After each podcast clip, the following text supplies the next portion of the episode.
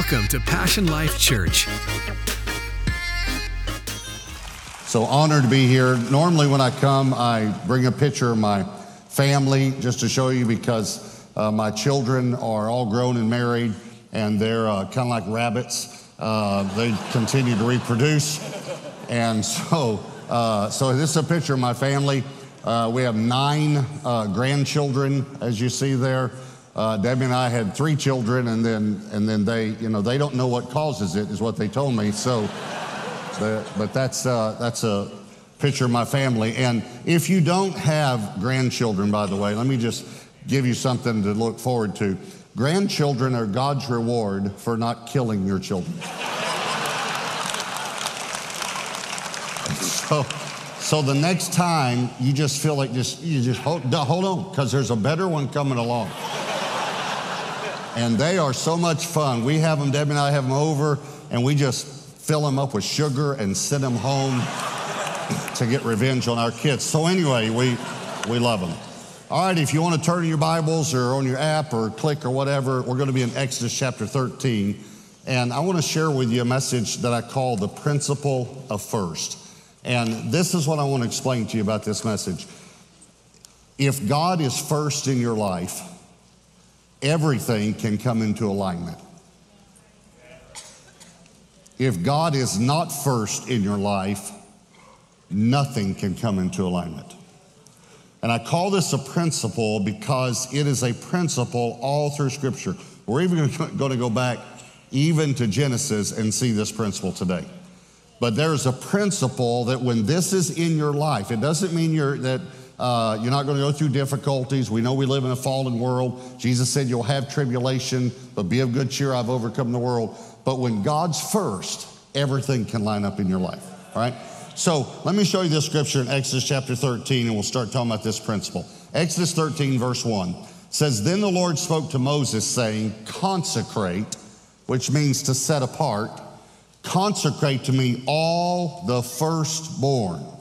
Whatever opens the womb among the children of Israel, both a man and beast, now watch these three words it is mine. I've set it aside for me, for my purposes.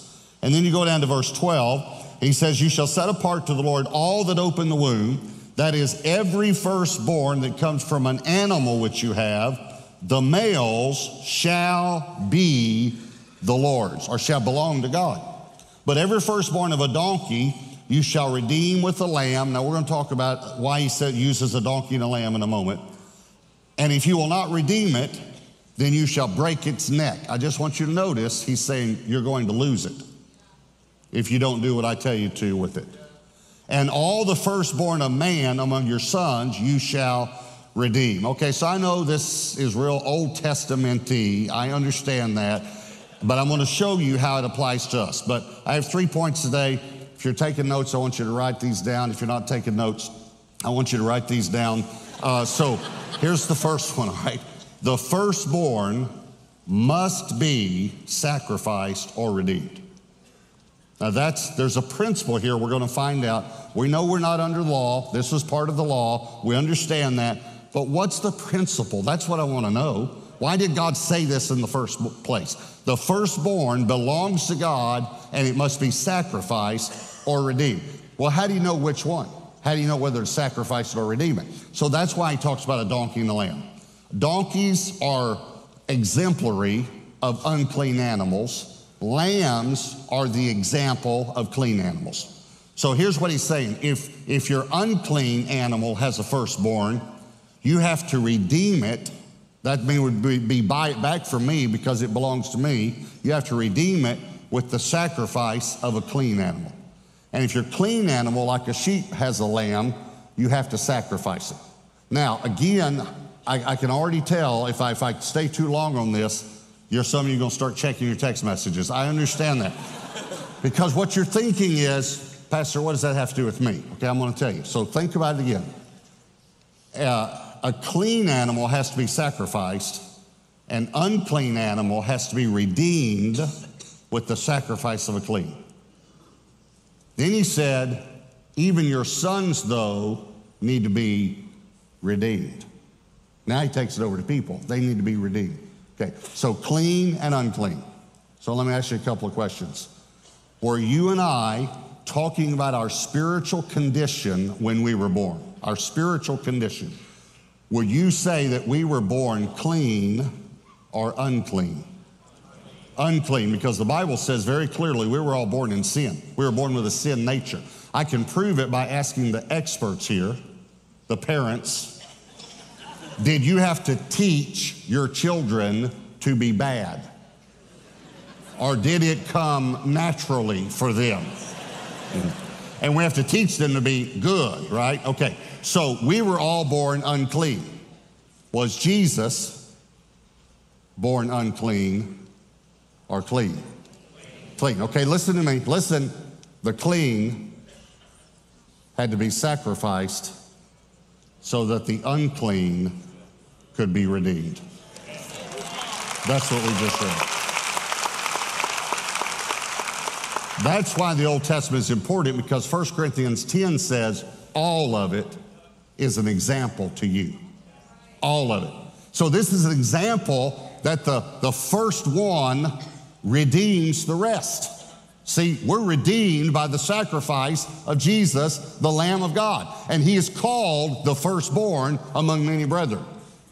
So here it is right here. So the first belongs to God. But what I want you to know is the first is the redemptive portion, the first portion.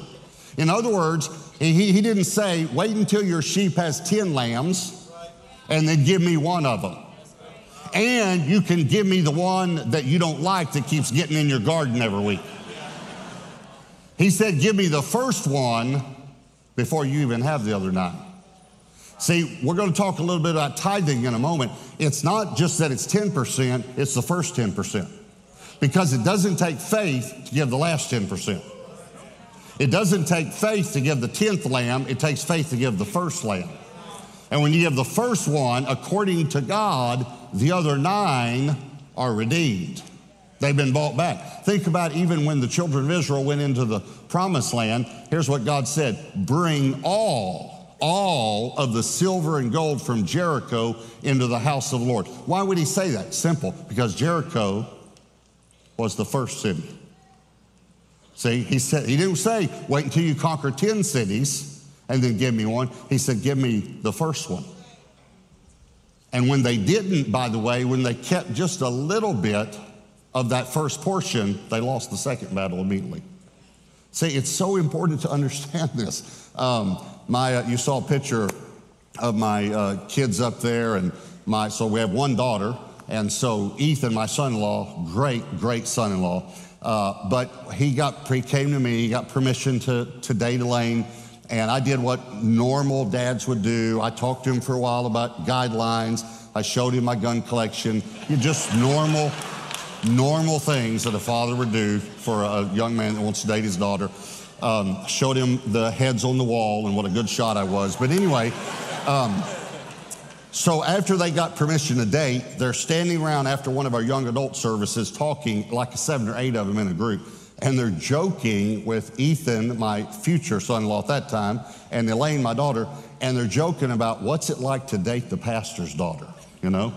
And then one of them said to my daughter, You know, I just thought of something. Your dad is so strong on tithing, I'll bet he even checks the tithing records of the guys that want to date you. And my daughter said, He does. And I did. Why would I give my daughter to someone who, according to Scripture, would steal from God? Why, why would I give my daughter to someone that can't even handle money? I mean, if he can't handle money, he definitely can't handle my daughter because she is a handful.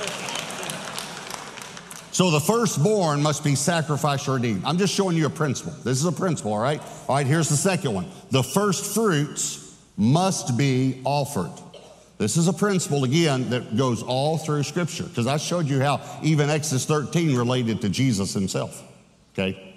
All right, first fruits must be offered. Proverbs 3 9 and 10 honor the Lord with your possessions. You ever seen that in the Bible? With your possessions and with the first fruits of all your increase or income.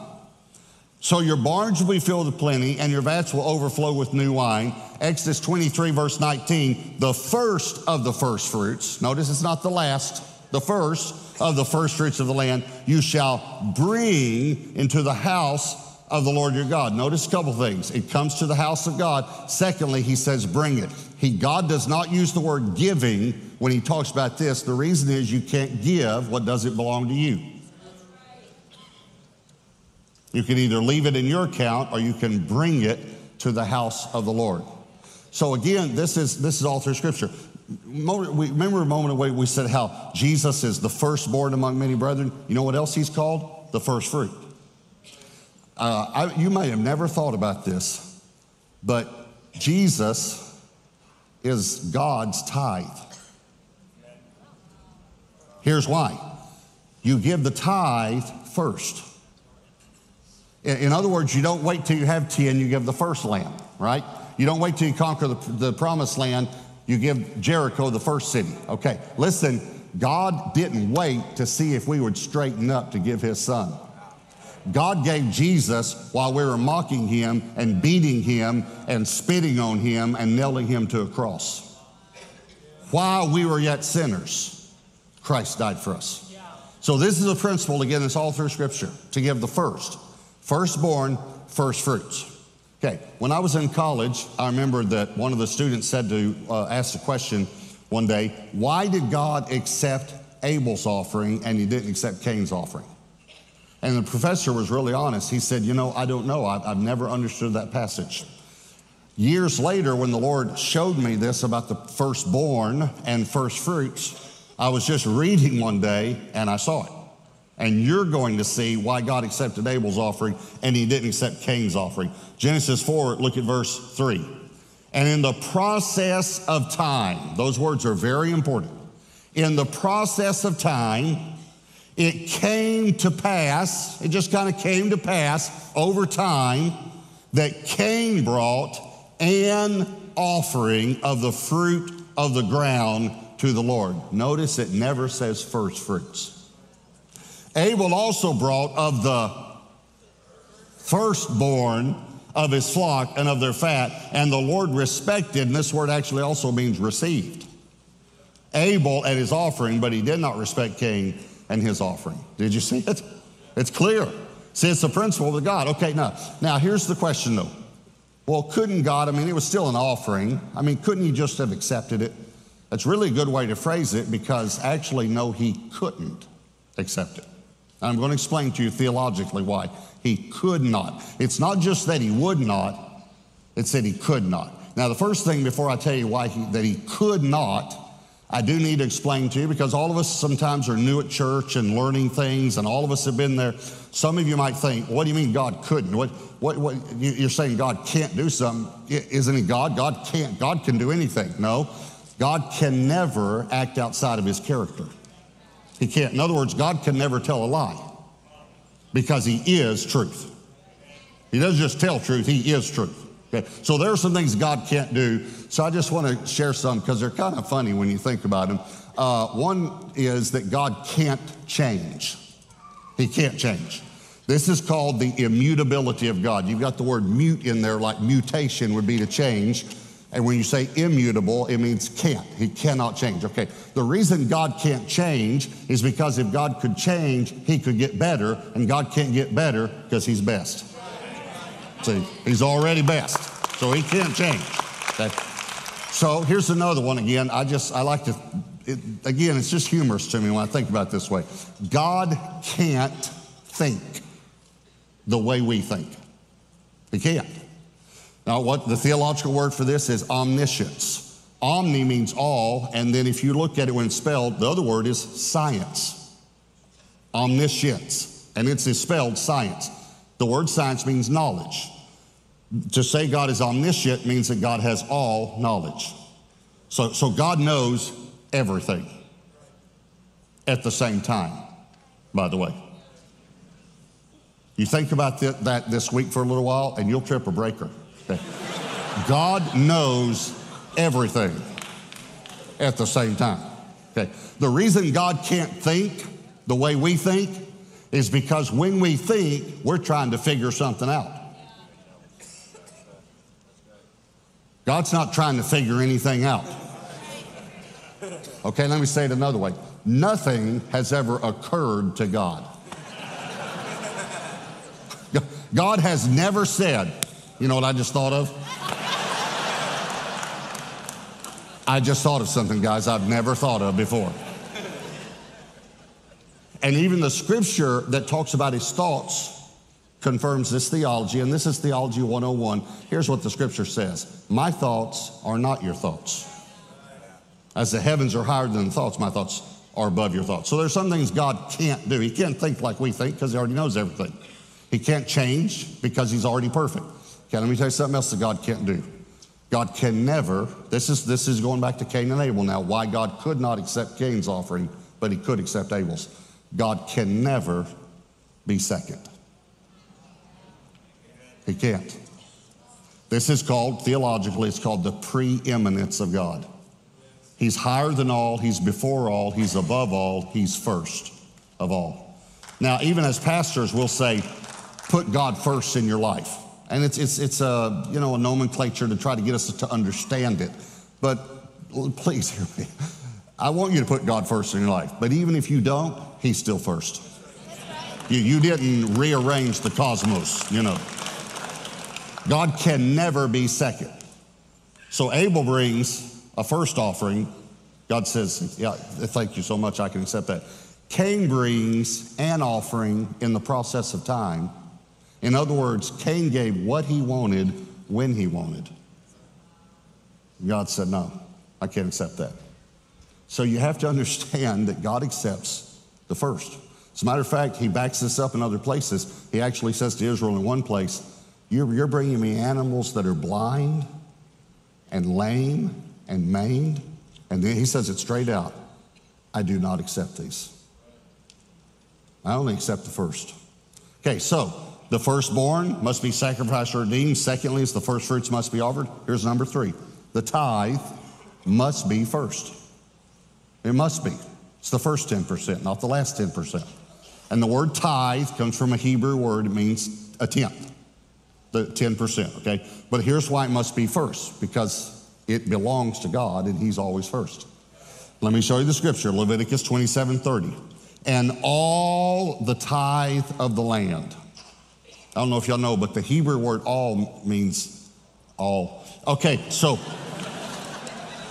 all the tithe of the land, whether of the seed of the land or of the fruit of the tree, is the Lord's. It belongs to God. It is holy or set apart to the Lord. Okay? All right, so um, in order to kind of say, how does this work out? I'm going to have to give you an illustration. And in order to describe this illustration to you, I'm going to have to use a word that to some of you is a bad word. Okay? To some of you, it's a curse word. Just please forgive me. Okay?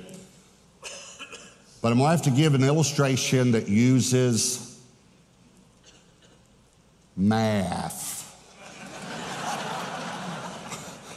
Some of you just had chills go up your spine, you know. Okay, uh, math is one of those things that's easy for me. I was born with it. I understand. My father is a mathematical genius. Proven. He's a mathematical genius. I'm not a mathematical genius. Apparently, it skips a generation, but numbers add up in my mind without me trying to get them to. My wife does, she's one of those that does not like the word math. She does not like it at all. She hates it, as a matter of fact.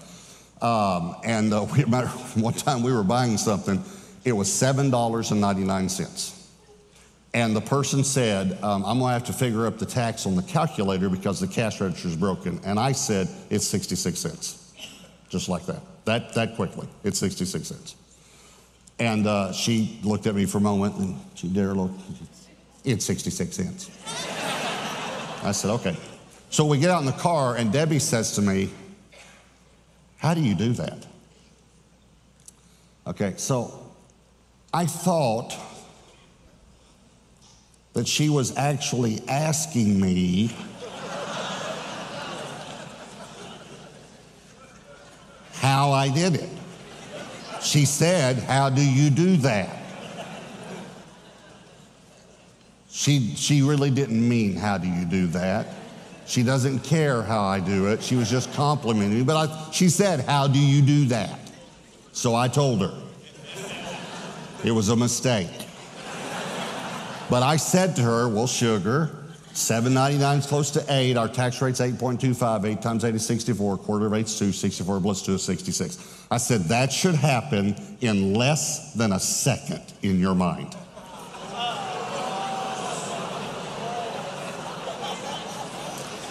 She said to me, It doesn't. And then she said, But I know what 25% off means. okay. I'm so dense, I thought we were still talking math. So I said to her, Okay, I thought I'd check her math, you know, okay. So if you're buying something and it's $100 and it's 25% off, what does that mean? She said, That means it's a good deal. and then she said, And if it's 50% off, it's free.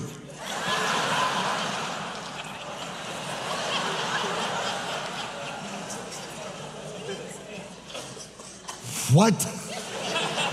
And then she goes like this, like I'm the one that doesn't understand math. She said, Robert, everybody knows if it's 50% off, it's the same thing as buy one, get one free. So if it's 50% off, it's free. And then she said, and it's 75% off, you're making money.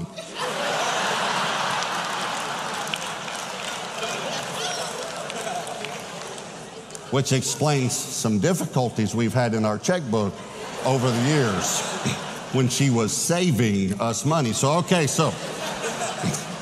So I'm going to give you a math illustration, but it won't take long for those of you that are like my wife and you hate math. That's okay, all right? Because she's great in other areas, you're great in other areas. Math just happens to be one. of them. But we got to talk for a minute, just a little bit of math illustration. All right, so let's say, how do you figure out the tithe? Okay, so uh, let's say that you have a landscape business and you come over to my house and I say, you know, we'd like some flowers and some bushes and some, you know, uh, whatever, you know, landscaping is. And so, uh, so you, you give me the um, estimate. You say, okay, this is how much the, uh, my materials will cost, this is how much my labor is, and my profit will be $1,000. Is, is that agreeable to you? I say it's agreeable.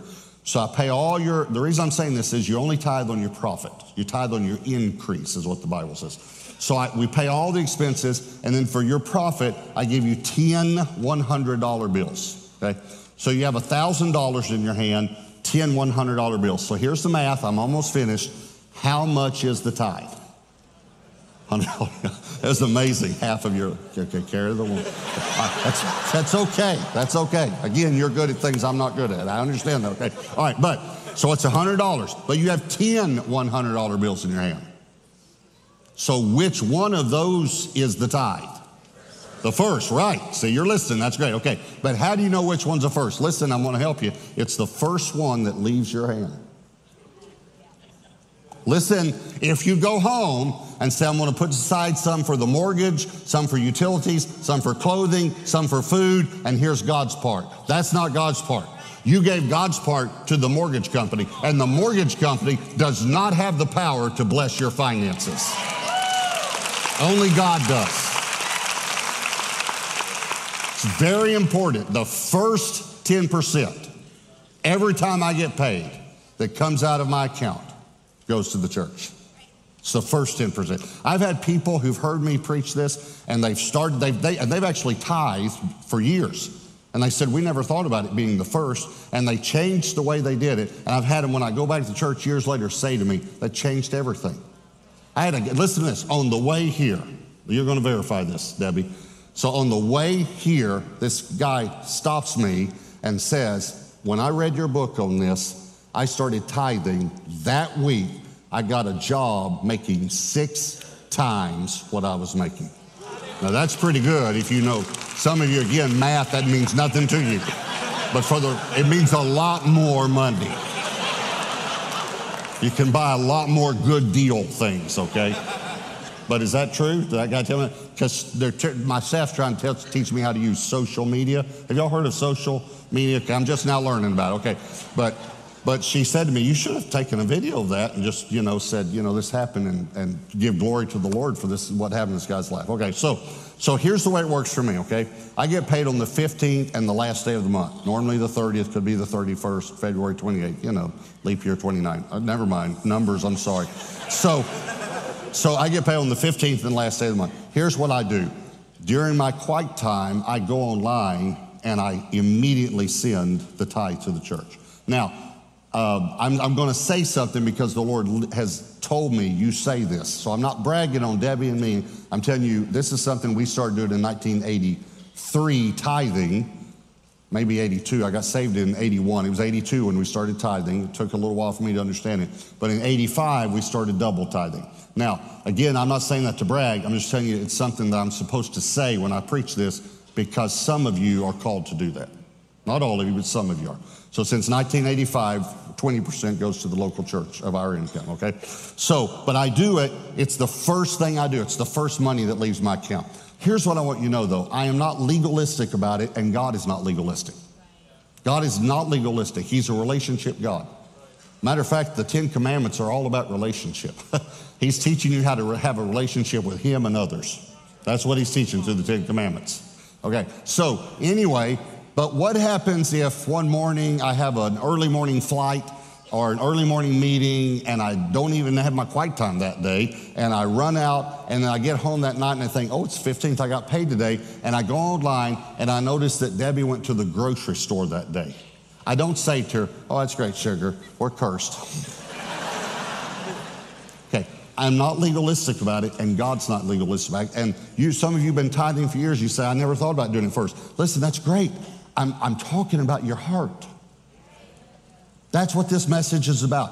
I'm asking you, in your heart, is God first? And the reason I'm saying I'm talking about your heart is because Jesus said, where your treasure is, there your heart will be also. So we put God first. Let me tell you one more thing how this worked out in my own life.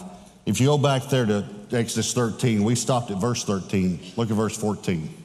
So it shall be when your son asks you in time to come, saying, What is this? In other words, why are you sacrificing the firstborn? One day your son's going to come ask you.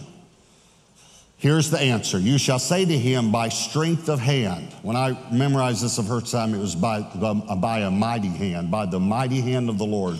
The Lord brought us out of Egypt, out of the house of bondage.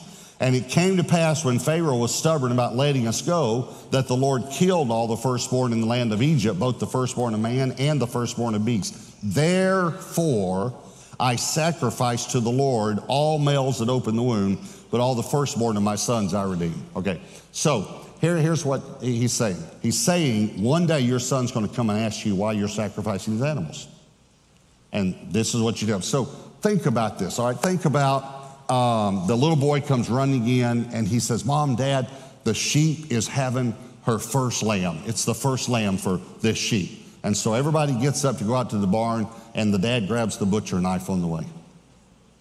And here's this little lamb that's born, and everybody's standing around, and they say, Oh, look at the little lamb. Oh, look, he's standing up. He's standing up. And then the dad, in front of the family, grabs this lamb by the hind legs and cuts its throat.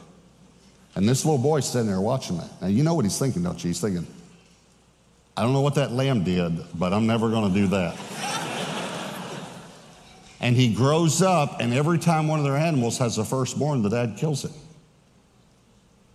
And then he goes to college, comes home, and his dad says, Son, uh, why don't you start helping with me with the books? You know, you, you're, you're, you took all those classes, did so great. So the son's going over the books. So one day the dad comes in, and the son says, Hey, Dad, um, hey, sit down. I, I want to ask you a question, Dad. Um, you don't have that knife with you, do you? Oh, okay, all right, never mind. Anyway, um, I was going over the books, and um, Dad, all of us have faults. All of us have blind spots, okay? You sure you don't have that knife? Okay, all right. Um, so, anyway, um, I'm just noticing that every time one of our animals has a, a, a firstborn, how shall I say this? You, um, you kill it. And um, I was just, I just, uh, Dad, um, according to the books, you killed 73 animals last year. And uh, we're, we're in the ranching business, Dad.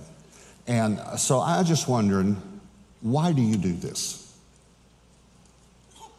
And the Lord told the dad what to say when he asked. He said, Here's what you do. You take that son and you say to him, Son, let me tell you something that you don't know about our family.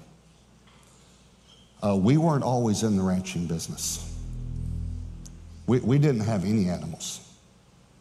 We didn't have any land, son. Son, we were in bondage. But God, with a mighty hand, redeemed us and gave us everything that you see. Therefore, we gladly give the firstborn back to God.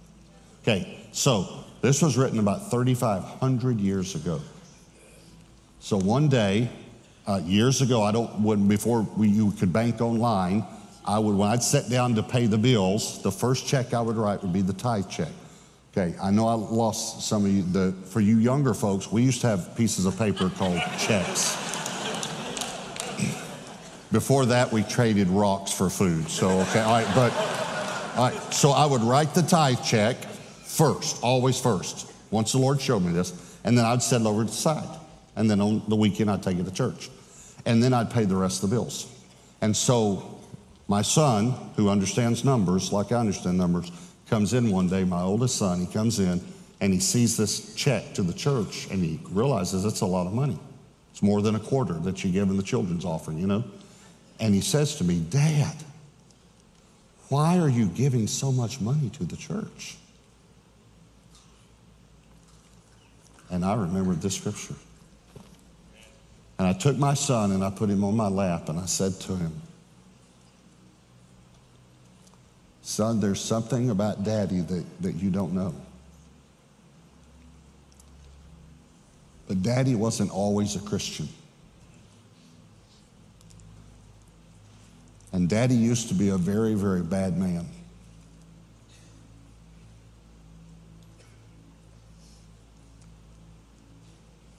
But God,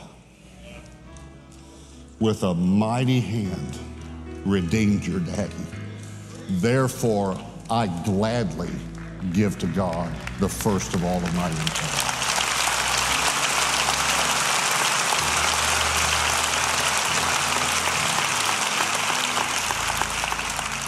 I want you to bow your heads and close your eyes just for a moment. Every, every campus, every location. I, the reason I'm asking you to do this is just so you can just have a moment with God. God wants to speak to each of us every time we get together at church, every time we hear the word preached, every time we worship Him. God wants to speak and say, This is how this applies to you. So, would you just take a moment and say, Holy Spirit, what are you saying to me through this message? Just ask Him. And you might hear something right now in your heart, just an impression from God. Or the Lord might answer you one day this week when you're having that prayer time at the first of your day or at the end of your day, however you have that time where you just spend a little time alone with God every day. But just ask the Lord, Lord, what are you saying to me through this message?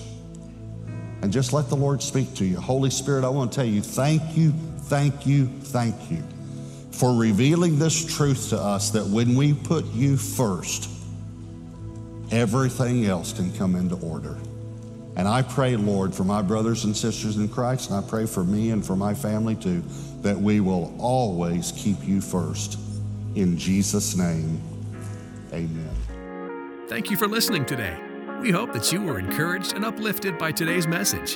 For more information about Passion Life Church, visit us online at passionlifechurch.com.